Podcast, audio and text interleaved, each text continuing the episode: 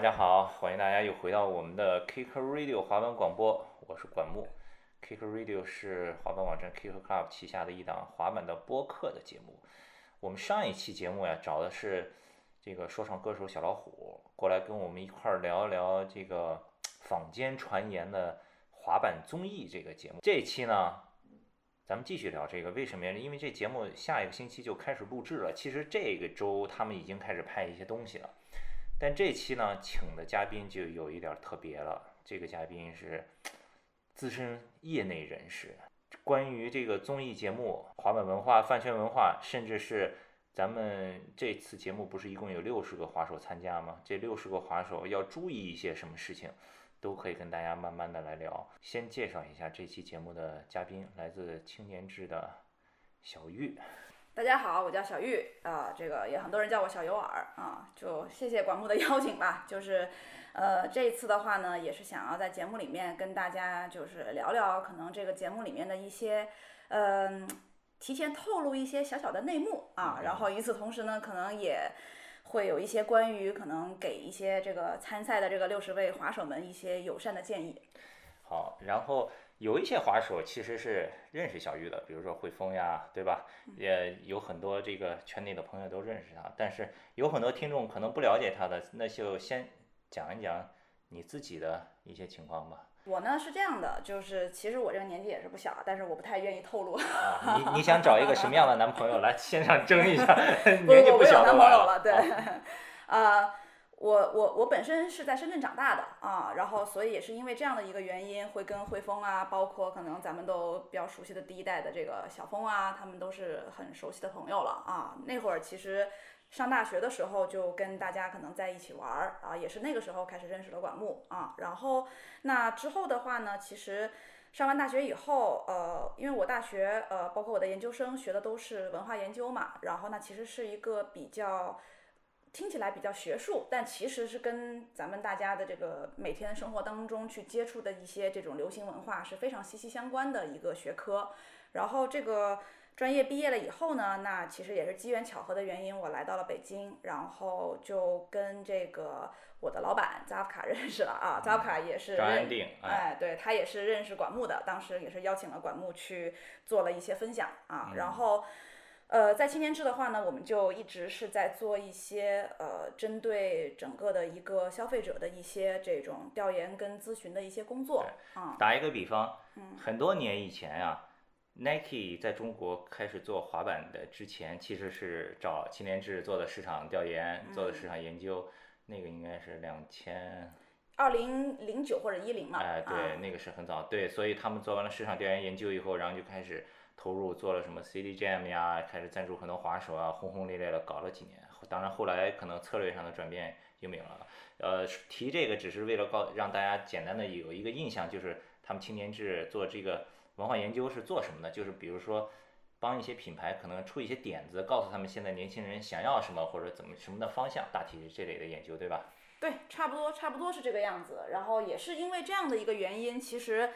那我们也会服务大家非常熟悉的一些，像是这个鹅厂啊，对吧？这样的一些，呃，大的一些这种文娱的一些这种平台啊，文娱的互联网平台，那他们也会做非常多的一些我们。平常会看到的一些影视啊，对吧？包括一些综艺啊，哎，这样的，包括一些游戏啊、动漫啊等等的这样的一些我们叫做文娱内容的一些产品吧。然后，所以可能大家平常就会能够消费到。那也是因为我们能够参与到这样的一些项目当中，其实一定程度上会对这个刚才最开始的时候管木提及的这个啊坊间传闻的滑板综艺啊会比较熟悉啊。对，这个就是为什么我今天请他来了。呃，以前咱们的节目全都是找到滑板圈内的，找滑手，对吧？找滑板店的老板，找品牌的这个主理人，全都是聊特别核心的这个话题。但是呢，从前几期你们也看出来了，我逐渐的开始也找一些圈外的人，给想给咱这个大家也拓宽一些视野，听一些不一样的声音。这个坊间传闻的这个腾讯的这档滑板综艺的节目呀，其实在节目立项之初也是找到他们青年志来做这个市场的一些调研、一些分析。所以小玉肯定是第一手的资料，对吧？你能大体讲一讲你们当时主要负责的是一些什么样的工作吗？嗯，其实是这样的，就大家都知道哈，这个其实这两年从这个。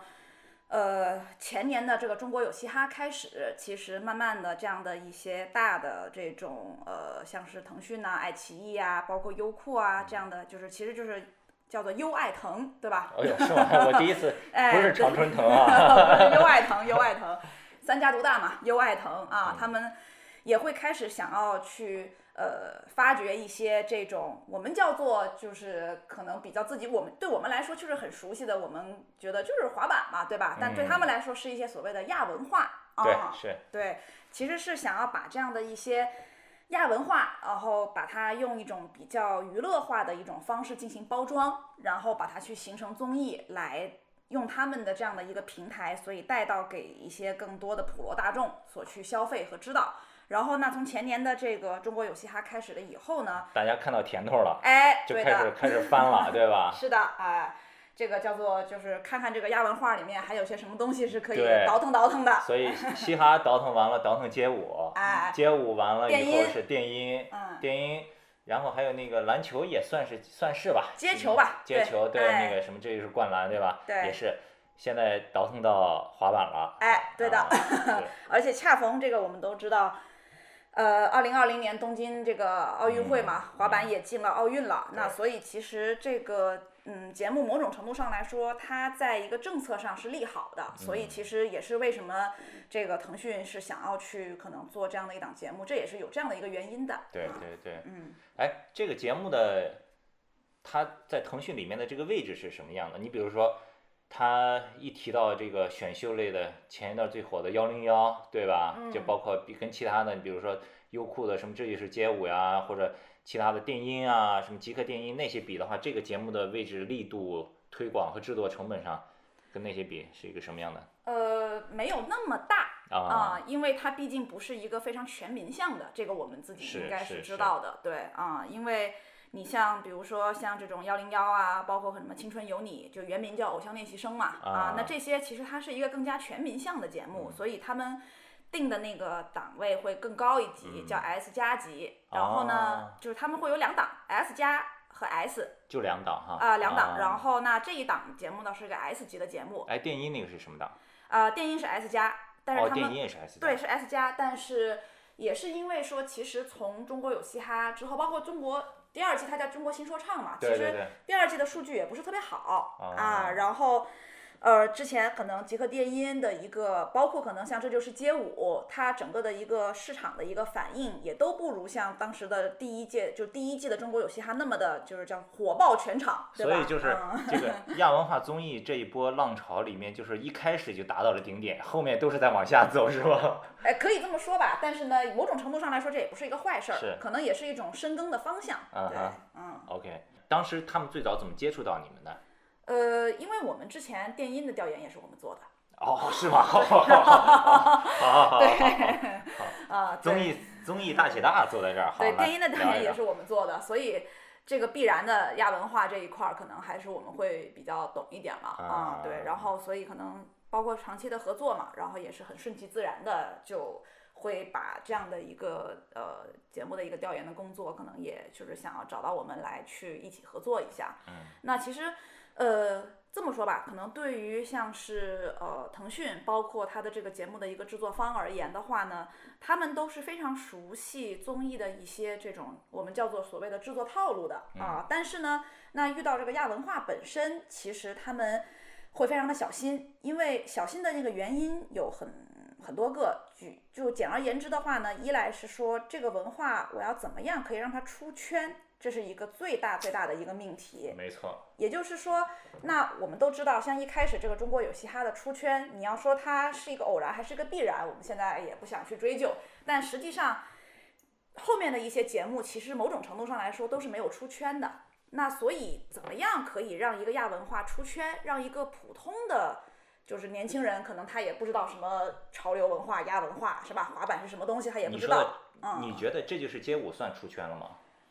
也没出圈，没有出圈。哇，对，这就是街舞。这么说吧，这就是街舞是有让很多的普通的年轻人是看的啊，这个是有的。但是呢，它没有达到我们今天所谓的要出圈的意思，是说今天是这是一个全民在讨论的事情，那个叫真正的出圈，嗯。所以第一个呢，他们是必须要想办法说，那这个东西怎么出圈？嗯，对。但是呢，也是因为前前前车之鉴嘛，所以其实腾讯给这档节目定的这样的一个方向是最好它能出圈，但它要不能出圈的话呢，它至少要能扩圈。嗯，扩圈的意思就是希望它能够影响到一些比较喜欢潮流文化的年轻人，对，这样就够了。对，啊，我觉得这个目标还是蛮切实际的。嗯，是。这是一个他们需要去小心的点，然后二一个来的话呢，更重要的是说，那呃本身做决定去做这样的一个所谓的亚文化，对他们来说是非常非常陌生的这样的一个节目的话，那会有很多的一些可能会踩雷的地方。那一旦这个踩了雷，就要被别人骂说，哎，你这个太不专业了，对吧？你怎么回事？啥也不懂，你还做节目呢？嗯，啊，那这个网络上的这个骂声是也是挺可怕的。对对。所以其实是出于这两点，他们想要请到我们去做调研，来帮助我们去看看，说，哎，咱们青年志可可不可以帮我们去了解一下这个滑板的文化？可不可以帮助我们去判断一下，说这个节目如果想要达到一些扩圈的效果，它可以。怎么去弄啊？那到底可能这个节目，呃，最核心的这些受众以及它的一些外围受众都可能是谁啊？他们如果要看这个节目，他们可能会被吸引的点是什么？基本上我们调研的可能就是这样的一些内容。哇，OK，这个节目这几天应该是都已经陆续的开始在拍摄了。对，今天我看朋友圈里面，他们应该是参赛的这些选手都去上海的 SMP 滑板场，在那儿采一些素材。啊，我看小黑发的 S M P 最大的那个台阶奥利下来是一次成，然后潘佳杰是两次，然后前几天因为我在给 Vans 拍一个呃一个小的宣传片，然后呢小吉和徐照都是从那个节目组里赶过来的，然后还都带着妆呢，就因为他因为他们是定妆，因为有一些前面的采访那个大家都看过真人秀。很多时候，比如说他们就坐在一个屋子里面，就问你一些问题啊什么的。对，徐照那个头发也都是做成那种很夸张。然后，所以这几天我看，呃，朋友圈里面信息也比较多，呃，也看到了一些给这个节目单独打造的一个演播厅里的一个滑板场。那个场地呢，因为是音频节目嘛，没法展示图片。那个图片好像现在也是保密期，不能展示。但是呢，就跟很多年以前。Nike SB 总决赛在上海体育馆里面的那个场地是基本上八九不离十，就是那个样子的，就是一个方形的啊。然后这几天陆续的也都已经开始一些讨论，那个一共有六十个滑手参加嘛，男的女的很多滑手，大家也都来上海了。他们节目组是都住在组里面对吧？其他的综艺也都是这样是吧？都是住住在那儿，然后就一起录对吧？就录了，对，因为都是集中录制嘛。啊。下一个星期一好像是开始正式录第一集了。嗯，之前呢都是一些定妆啊、采访啊、拍摄素材啊等等的。下星期一应该就是正式第一期录制了。呃，节目组也邀请我们 Kicker Club 这边到时候去现场观摩一下、看一下。所以还是挺期待的这个节目，看一看到底他们能怎么个玩法，因为。我也想不太出来，这个滑板，对吧？滑板也确实比较难的，像你说的，在出圈儿这个就更难了啊。对，因为其实从之前的这个电音啊，到说实话哈，呃，我刚才突然又想到了哈，就是为什么我们说一开始这个中国有嘻哈的一个火爆，它某种程度上来说是一个必然，因为我们都很清楚它的原型是韩国的 Show Me the Money，SMTM，嗯所以其实它是有一个模式可以去模仿的啊。但是呢，哎，那人韩国人是怎么想出来的这个这么好的这个模式，这么好的点子？因为韩国本身这个嘻哈文化是发展了很多年的了啊，而且而且话又说回来，在韩国大家都知道，他的这个即便是他们的 idol 对吗？他们的流行音乐里面也会大量的运用嘻哈的元素，也是。所以对他们来说，嘻哈某种程度上来说是一个主流的文化。所以其实他们把嘻哈引入到这样的一个综艺的形态里面，用一种娱乐化的方式去呈现，我觉得是一件很自然的事情。而且他们总他，而且他们的综艺本来也很强嘛。啊，对，是的，是的，对模式的开发呀什么的，基本上都是韩国那边是是亚洲的这个叫做头牌了。对对对。但是呢，像不管是去年的这个呃街舞综艺。电音综艺、篮球，还篮球综艺啊，还是这个滑板综艺，那都是开天辟地头一遭，对吧？前无古人没玩这个，对对对，前无古人后无来者，对吧？所以咱们要把这个事儿弄好，说实话也是不太容易。美嗯国也没有滑板综艺，没有这样的东西嗯，对，对啊，这我又想起来了，嗯安迪沃霍不是说过吗？每一个人一生中有十五分钟，啊滑板人的这这几分钟 highlight 亮点时刻马上就要来了。对，但是呢，我们不能忘记啊，它其实是一个真人秀综艺，对吧？所以一定程度上，就当然我知道，可能像很多的这个六十名的滑手里面，很多都有参加一些非常大型的一些比赛的经验，而且这样的一些大型的比赛不乏国内和国外的，都有一些这种视频的一些这种直播，或者是一些这种后期的内容流出。可是不要忘了哟，那样的一些，它毕竟还是比赛。它是一个非常专业性质的，只有圈内人，对吧？或者是看技巧的，对，不是看你性格人设的。哎，是的啊，所以呢，那这样一来的话呢，就会意味着说，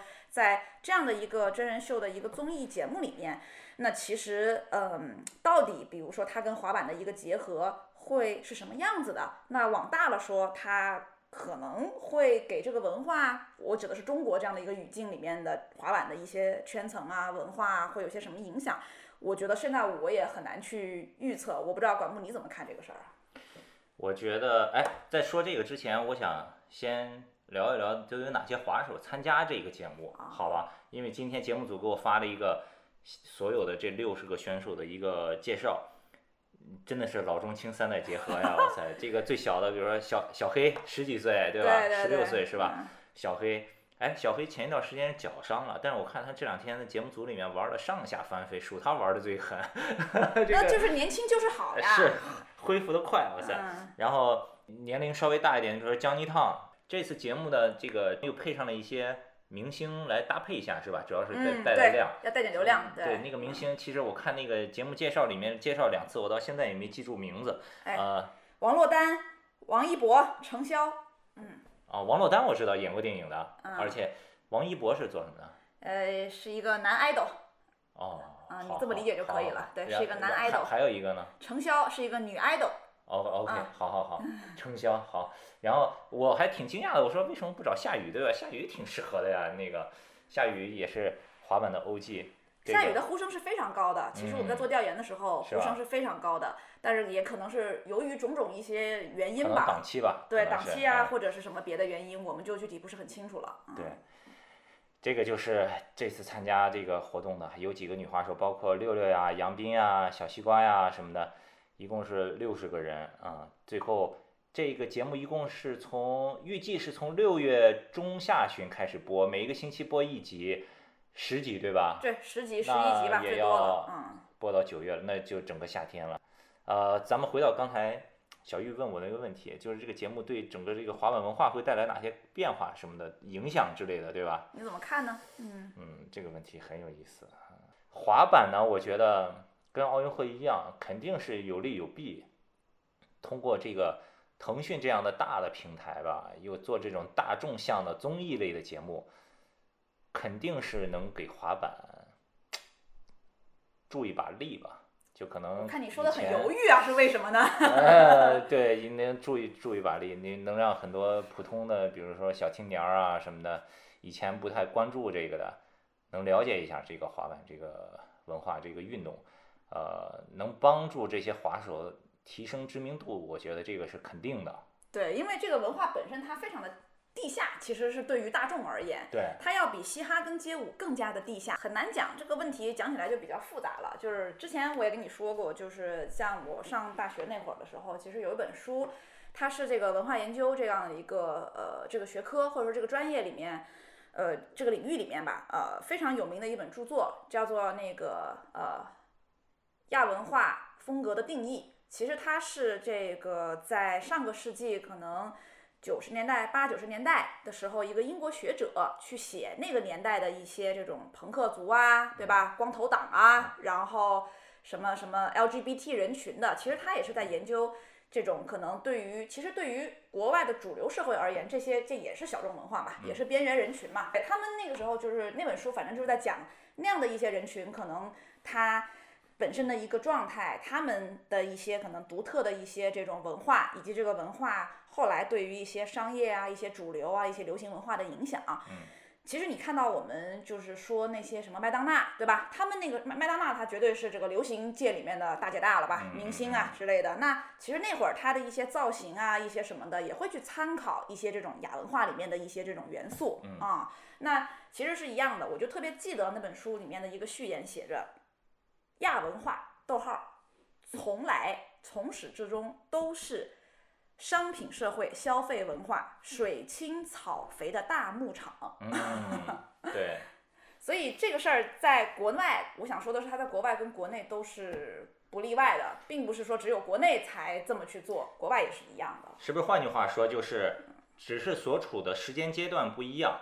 在目前这个阶段，亚文化可能规模比较比较小，市场比较小，但是呢。商品化之后，逐渐培育起来了，发展成主流了之后，肯定那些不甘于趋同主流的人又发明出来了新的亚文化。是的。然后新的亚文化再经过包装又壮大了，又有人出来新的了。对的。这个就是这样，对。循环往复的一个过程，对。就好像以前九十年代轮滑也挺酷的，那现在大家就觉得滑板酷，轮滑不酷。说不定等我的小孩长大以后，觉得滑板老掉牙了，谁玩那么土，对吧？又有新的了，对吧？可能他们又有新的玩法了，对，一定是这个样子的。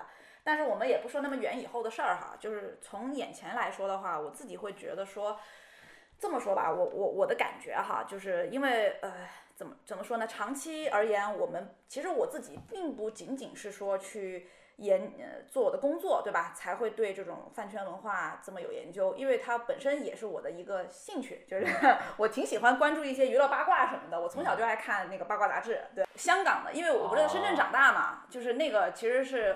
会比较容易能够去买到一些那种香港的那种什么娱乐八卦周刊啊，那个从小就是我的兴趣爱好，所以其实对于这种明星啊、娱乐啊里面的这样的一些东西，我我就是这个的确是我的另外一种个人兴趣爱好。但与此同时呢，某种程度上来说，可能对一些像是电音啊、嘻哈呀，包括可能滑板的这样的一些亚文化，我也是相对来说比较了解。当然可能不能跟咱们圈内的人比，但是一定程度上这两种。知识的这个交集，其实，呃，我觉得如果是作为这样的一个就是跨界的一个身份吧，我是特别想要去提醒这些这个六十位 参赛的这个滑手们，怎么说呢？因为呃，这样的一档节目，它从设置上来说，就会把这样的一个文化其实带到了地上来。那带到了地上来呢，就必定意味着它会被很多的大众所看到。嗯，那。这个大众里面呢，因为它又是一个竞演，或者某种程度上来说叫做选秀，只不过选的是滑板啊，对吧？这样的一个赛制，所以免不了大家要想一想这个饭圈文化，哎，我们俗称的这个饭圈，也就是粉丝嘛，对吧？fans。是很汹涌的啊，真的，这个而且尤其我们这个六十位的小哥哥们啊，还是 挺帅气的，对不对？平常也有凹凹造型什么的，也有女孩，也有女孩啊，对，也有女孩，对，当然了，主要是小哥哥们为主嘛，对吧？然后那其实还是蛮帅气的，所以我觉得少不了一些可能这种粉丝的存在啊。我感觉，嗯，友善的提醒就是大家可能还是要注意一下啊，有一些。这种提前的一些这种防守，甚至是可能，如果你还挺想红的，可以有一些主动的进攻的一些策略。哎，这个来了，这个是特别重要的点啊，因为以前大家玩滑板都是地下，哎，你就算是哪上过什么比赛，这个其实也都是在自己的小圈子里，没有真的拉出来在大众的眼皮子底下溜溜，对吧？所以这个有哪些坑要注意，让小玉给大家提醒一下。第一个。需要做什么？比如说，第一个最首先应该注意的，我觉得这里面就分成刚刚我说的两种情况哈，一种叫做防守策略，我们先把这个防守策略 先讲一讲。也就是说，其实上这个节目呢，大家可能，我觉得我相信很多选手也是本着一种说，可能想要让这个文化更好嘛，对吧？也是本着这样的一个初心去的。那并没有说我真的很想红，我要我要我要怎么着做一个就是像之前这个中国有嘻哈的那样的一个明星，对吧？所以，那如果你可能抱着这样的一个初心去的话呢，其实你是不太愿意说，因为这样的一个节目的播出，对吧？然后导致可能你的一些嗯私生活、个人生活，对吧？受到了一些这种曝光啊、影响啊，然后甚至是可能会给你可能一些可能日常生活会造成一些不便，我相信肯定大家是不愿意这么做的，对不对？所以呢，我是会觉得说，如果是抱着这样的一个初心的话呢，那你是非常非常的有必要去做一些这种防守的一个一个措施的。嗯，那这个防守的措施是什么呢？首先第一点，我就很诚挚的跟大家说，哎，先把你的这个所有的社交媒体都拉出来看一看。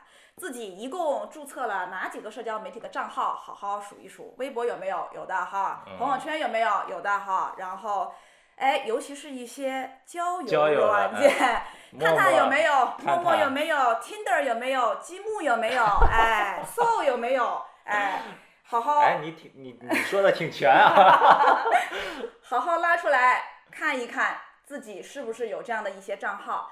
好，我们接下来说，如果是那些交友的这种 A P P 的一些账号的话呢，我的建议是通通注销。对，通通注销，一个也不要留。哎，因为我们都知道那些账号大家用来是干什么的了。一面互换。哎，对对对，我觉得，因为我们都知道这个第一届这个中国有嘻哈的 P G One，P G One 当时被爆出来吸毒的事情，就是因为有人翻出来了他的陌陌账号。他的陌陌账号在可能二零一三年还是一四年的时候是有抛出，因为陌陌它也可以像朋友圈那样去抛一些动态嘛，嗯，所以其实 P G One 当时他跟盖是有冲突嘛，所以所以互相的粉丝就会去扒，哎，是的，盖的粉丝呢就很不忿，心想说 P G One 你算什么玩意儿啊？那好，我搞死你，我搞我怎么搞你呢？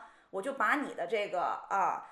呃，陌陌这个账号给翻出来了，哎，从头开始翻，哎，一翻这个不得了了哈，翻出来你这个一四还是什么一三年，我具体时间不太记得了，反正那会儿绝对是没有成名嘛。我们都知道这个有一些呃吸毒的一些案，你都不是直接吸毒啊，可能是拍了一些这个所谓的这个东西，对吧？影射一下，哎，对，影他他也不是影射了，他直接拍了，对，有了一些这种照片儿啊。那大家都很清楚后面的事儿了，对不对？嗯。所以你想想看，这个就是很吓人的。所以我建议大家把自己的这些能注销的注销，能注销的就都注销了。好，然后呢？但是微博呢，因为它是一个宣传的主阵地，你还是不能注销的。那微博跟朋友圈呢，我就建议大家去做一个什么事儿呢？朋友圈咱们。先不说，因为相对来说私密一些啊，而且可以设三天可见嘛，哎，对这个好办。现在但现在微博也可以设半年可见了啊，真的。所以建议大家做第一件事儿，先把微博设半年可见，对。然后把半年内的内容再捋一遍。对。对，捋一遍，捋一遍怎么捋呢？就是把你的那些所有有一些可能反党反国家、违法乱纪的一些这种。含沙射影的一些，不管是图片也好，视频也好，转发的内容也好，文字也好，通通删掉啊，把这个东西都给删干净。然后还有呢，就是呃，删干净了以后呢，千万要注意，有一件事情是要要要务必要除后患的。除什么后患呢？看看你微博都关注了哪一些人。哎呦，这个真的是。我之前是听一个这个就是腾讯那边的一个节目组的人跟我说，他们。现在不是那个创嘛，对吧？就是那个，就是今年的那个创造营二零一九，它是一个男团节目。有一名这个选手，他原来也是，反正，因为我们都知道，现在有一些玩嘻哈的一些，就玩说唱的一些小男孩什么的，也可能想走走偶像路线什么的。反正就是有这么一名来自重庆的 boy，对吧？他这个可能原来也是有一点 underground 什么的，然后那他呃去当 idol 了。我我听那个工作人员跟我说一件特别好笑的事儿，他。就是决定要来北京录节目之前，他干了这么一件事儿，他把他微博里面所有关注的女性全部都取消了关注。聪明啊，哇塞！全部对。与此同时，他跟他的女朋友分了手。他跟他的女朋友说：“不好意思，我要去做 idol 了，我不想耽误你，对吧？势必可能未来我们以后可能会。”走上了不一样的道路，所以可能我们就缘尽于此吧。当然，我不是意思说要大家跟这个女朋友分手啊，不是这个意思啊，就是只是拿这个例子跟大家说说看，就是把你的这个关注的这个好友里面。当然了，如果是一些，我不是说所有的女性都要删哈，就是有一些可能，比如说别的女滑手啊什么的一些可能圈子里面的一些朋友，那当然正常的关系的是可以保留的，哎，还有点想法的，比较欣赏的，就是该删的删了，哎，该删删了，对对对对对，尤其是一些可能。呃，也比较爱可能在微博上去晒出自己私生活的，也有比较多的一些这种照片的，那我就劝你最好赶紧把它给取消关注了，嗯。哎，免得大家这个顺藤摸瓜哇，就摸过去了啊对。所以这个社交媒体是把双刃剑，大家一定要注意好，这个是我给出的第一个非常非常诚挚的一个建议。嗯，因为我现在也很难判断说这个节目是不是哎一定就会火，或者是怎么样的，但是你保不齐嘛，万一它要火了，到时候你再删你是来不及的了啊。所以就是先提前把这个预防针啊什么的工作 先做好，对对对，这是非常非常的有必要的。然后那。呃，如果大家心还是比较细的话呢，我会建议大家看一看自己都发过哪些评论，评论里面也好好想一想，有没有一些不应该说过的话呀什么的，也该删的就删一删了对啊，，好了，防守的第一条啊，先把自己的社交媒体先过一遍。清清干净嗯啊。二一个来，注意自己的这个言论，一定要注意自己的言论啊。上了节目了以后就要注意了。对，哎，不要乱说话。我这个地方说的不要乱说话，可能跟咱们刚才说的那个还不太一样。刚才那个是说，哎，不要说一些，当然你不能说一些反党反国家、违法乱纪的这样的一些东西是肯定不能说的，对吧？但是接下来说的一些这种要注意自己说话呢，就是说，嗯，你因为我知道咱们其实可能。滑板圈子里面的一些这些都是某种程度上来说，大家都是比较有独立思想吧，对吧？还是比较可能有一些自己的主见和观点的，然后有的时候可能也会有一些愤世嫉俗什么的。呃，那我建议大家呢，就是现在有几个这个雷是不能踩的啊。呃，第一个雷就是歧视女性啊，一定不能踩。嗯哎，你一定不能 说一些什么消费女性的这种言论啊。什么，尤其是可能这个节目里面还有女滑手啊，你这个言行一不当，人家把你扣上了一个歧视女性的这个帽子，你就有点有点冤嘛，对不对？是吧？其实大家可能有的时候也不是什么个就是是非非要是这个意思，但比如说有时候以前说习惯了，张口就是妞儿，改改一改。哎，对，什么果儿、妞、什么 bitch，哎，这种话就少说一点 啊，这是第一个。然后呢，二一个来的话呢，这个就是比刚才那个要更严重的，就是啊、我哎是呃谁来着？是死狗吗？是在说、狗说你是看到什么来着的？今天呢，这个节目组发的这个滑手介绍，节目组其实也是能看出来花了挺多时间的，每一个人有一个很详细的一个介绍故事嘛。我看了看介绍的大体差不多，当然有一些可能写的不是很准确哈。呃，死狗那个很有意思，我看死狗那页的介绍底下说，想要成为滑板圈的蔡徐坤。哎，我跟你说，这就是一大雷，你知道吗？是不能踩的雷。为什么呢？你不能带别人家偶像的名字。哎，哎，你一带别人家偶像的名字，别人家的这个粉丝呢就蜂拥过来了。尤其是蔡徐坤的这个粉丝是非常的、非常的忠心的，我不能说疯狂，我也很害怕被被他们骂我们，是非常的忠心的，对吧？即使是他这样说，我想成为黄伟轩蔡徐坤，这明显是在保蔡徐坤，是说他粉丝多牛逼啊，对吧？这样不是啊说也不行。他会觉得说你是不是在歧视流量？你什么意思？啊、哦，对，然后我觉得我都能想象，比如说如果可能这么一个话，可能比如说被节目组剖出来呀，或者是怎么样的，那个蔡徐坤的这个粉丝就会来了，你什么意思啊？你为什么带我们家哥哥的名字？你是不是想蹭大腿？你是不是想蹭热度啊？好，我顶你上去。好，我顶你上去，你想红是不是？我让你出名。啊、然后再去翻一翻他以前的微博，这个人再啊买再买个热搜什么的。啊，买热搜不至于，但是一定会找人骂你。嗯，先是私信，再是评论，轮番轰炸，就是。天，太可怕，太可怕。嗯你以为你是谁啊？你还想做蔡徐坤？你先不撒泡尿照照你自己？嗯，等等等等一系列的这种东西就会比较吓人了。这一个的话呢，就大家可以参见，原来也是 PG One 那会儿，他不是叫自己万磁王吗？啊、哎，这一下就把漫威的粉丝给惹到了。哦对对对对，有这个哇、哎，漫威的粉丝心想说：“你算哪根葱？嗯，你叫自己万磁王，你配吗哇塞，？”这个都是有前车之鉴的，不是我在这儿瞎胡诌的。对对对对对对。当年这个引起了多大的一个一个一个风波呀，搞得这个后来，这个嗯，PG One 连丢了好像两个代言呢。啊哦是吗是的啊，哇，OK，这是第二条了，嗯注意自己的言行，对吧？而且，哎，我记得刚才咱们聊的时候，你还说，尽量能打电话的不要发文字什么的，不要让别人给这个现在是一个很通用的了，就是因为大家都知道现在有了这个什么截屏啊，有什么录屏啊这样的一个东西以后，哎，你这稍微说一点这个不好的一些什么，有一些影射性啊，还是怎么着的一些这种话以后呢，就很容易被别人就是截屏，然后录屏的方式，然后给发出来，而且尤其我们知道你的这个。微信本身，你其实是可以删掉一些部分的对话的嘛？那难保不齐他把一些可能重要的信息给略去了，然后留下了那些对你不利的一些信息，然后给你一下剖出来了，这这就很要命了。所以呢，我也是建议说，这些六十名这个这个选手们啊，就是要嗯，说到一些比较重要的事情的时候呢，就是要看一看你现在是在一个群里面说话，还是一个单对单的说话，跟你单对单说话的这个人值不值得你信任？呃，第一是大家还是最好就不要在这种。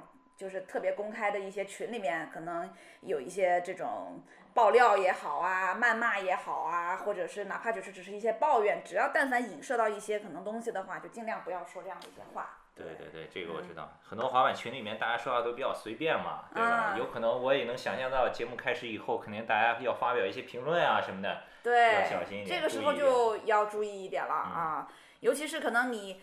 涉及到，比如说，嗯，因为其实你知道吗？粉丝啊，包括这些老百姓的这个想象力是非常丰富的，对吧？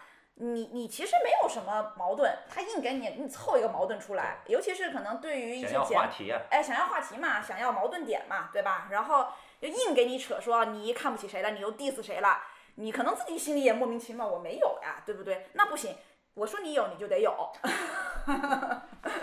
对，所以这个是也是就是比较重要的，就是劝大家可能要先看看自己是在什么群里面说话，对吧？以及你你要说的这个话，如果实在是你急于发泄，建议你把你的朋友约到这个叫什么 面对面来，对吧？你想怎么喷就怎么喷。对，这第三条了，对，嗯，这是防守的第三条嘛，对。啊，第三条了，第一条是轻社交，第二条是。注意这个言行，啊，注意言行。第三是小心不要让别人这个截屏，对啊。有了这三条以后呢，基本上可以保证你的这样的一些这种日常的一些生活，包括你过往的一些我们 so called 的黑历史，是不会被扒出来，不会可能有一些这种对于你的这个以往的一些个人隐私的这种曝光了啊。对。因为我们都不愿意说一些这种以前的事情被翻出来反复说嘛。其实对于可能一些自己的朋友也会受到一些牵连。